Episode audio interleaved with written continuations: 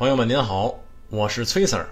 说其安易持，其未兆易谋，其脆易叛，其危易散。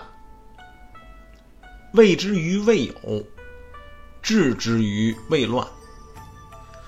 合抱之木，生于毫末，九层之台，起于垒土。千里之行，始于足下。为者败之，执者失之。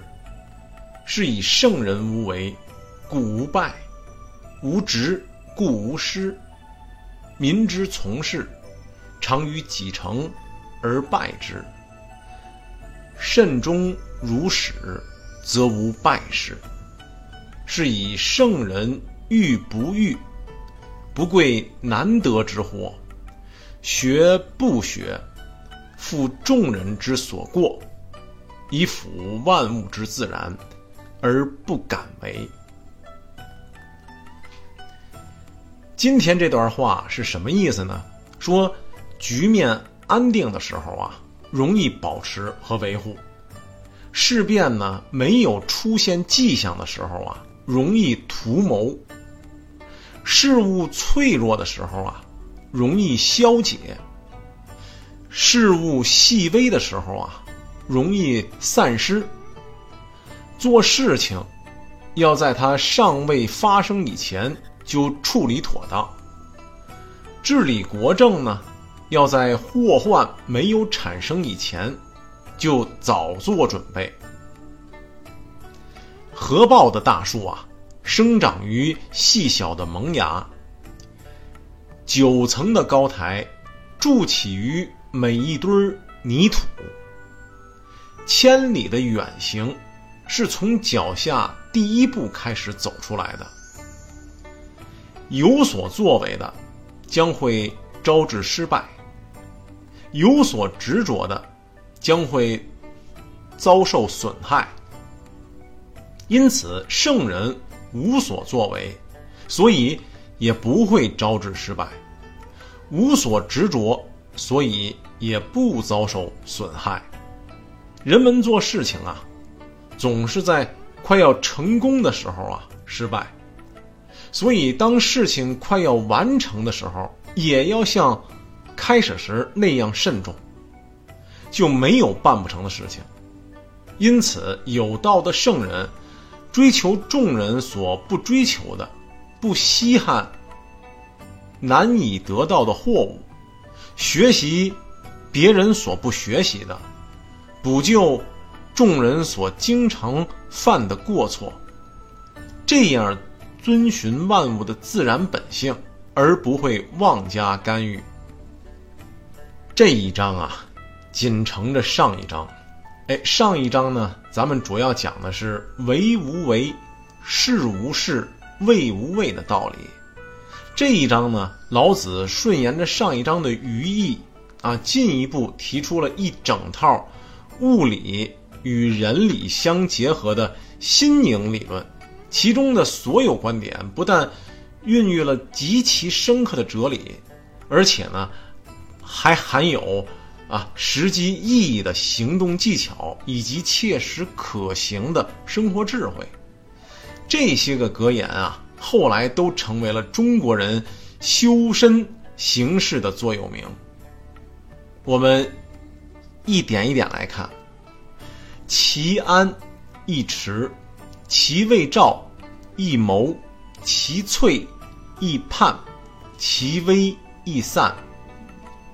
老子首先指出了呀，如何透过事物的现象而捕捉其本质的道理。这些道理啊，在今天看来，并没有什么令人啊疑惑不解啊，或者是高深莫测之处。这是因为这些道理啊，已经在漫长的岁月里都被大众化了，他们已经成为了民众传统信仰的重要组成部分了。但是，在两千五百年前的时代啊，这些个理论可谓是振聋发聩之语。在本段中，老子运用了三个排比句，啊，合抱之木，生于毫末，九层之台，起于垒土，千里之行，始于足下。由此啊，咱们再看一下荀子的《劝学》篇中所写的这几句话：积土成山，积水成渊，不积跬步，无以至千里；不积小流，无以成江海。可见，他们在思想观点上啊，有某些相同，或者说是继承的关系，或者说荀子吸取了老子的这些个观点。但接下来的理论，荀子与老子是完全不同的。荀子说：“锲而不舍，金石可镂。”人要像蚯蚓那样用心一也，虽然啊无爪牙之力。筋骨之强，也要上食埃土，下饮黄泉，呃，提出了积极进取的主张。而老子呢？老子主张无为无执，实际上是让人们呀依照自然规律办事儿，树立必胜的信心，和凭借坚强的意志力、耐心的一点一滴去完成。稍有松懈，常会造成前功尽弃、功亏一篑的结局。事实上啊，宇宙间所有看上去属于偶然的和突发性的事变啊，都必然经过了一个复杂、隐晦、潜移默化的演化阶段，只不过人们往往注意不到罢了。人类注意不到的事物的这个潜移默化。而许多动物却比人类具有更加敏锐的洞察力，比如说，暴雨、狂风来临之前的晴天白日下，老鼠、蚂蚁、青蛙、飞鸟，哎，都会预感到灾难的即将到来，而纷纷呢未雨绸缪。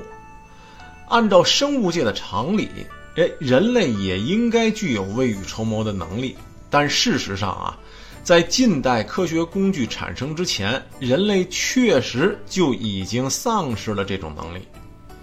至于为什么会丧失，哎，或许呢是人类脱离大自然的时间过久，隔离过大；或许呢是人类过于注重了对人类世界的关爱，而故意疏远了大自然；也许是人类有意的回避了那些无可避免的灾难吧。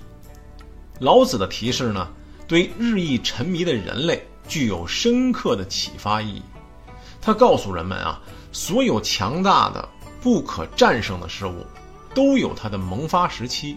萌发时期的事物正处于柔弱阶段。如果人们善于把握事物的这种规律，哎，就能够防患于未然。他指出啊，为之于未有，治之于未乱。正是对只能瞻前而不能顾后的人类的一种提醒。老子啊，洞察了万物对生命的坚守，万物从来都不是通过变换表面形式来故弄玄虚的，而是真诚的顺从自然。然而呢，人类的许多行为确实是与自然界脱离的太远了，而且人类这样。有如急行军一般的前进啊，对生命质量的提高，真的会有帮助吗？老子不认为人生啊应该如此度过。老子在此强调了呢，一切灾难和祸患，都因有所作为和心理偏执而起。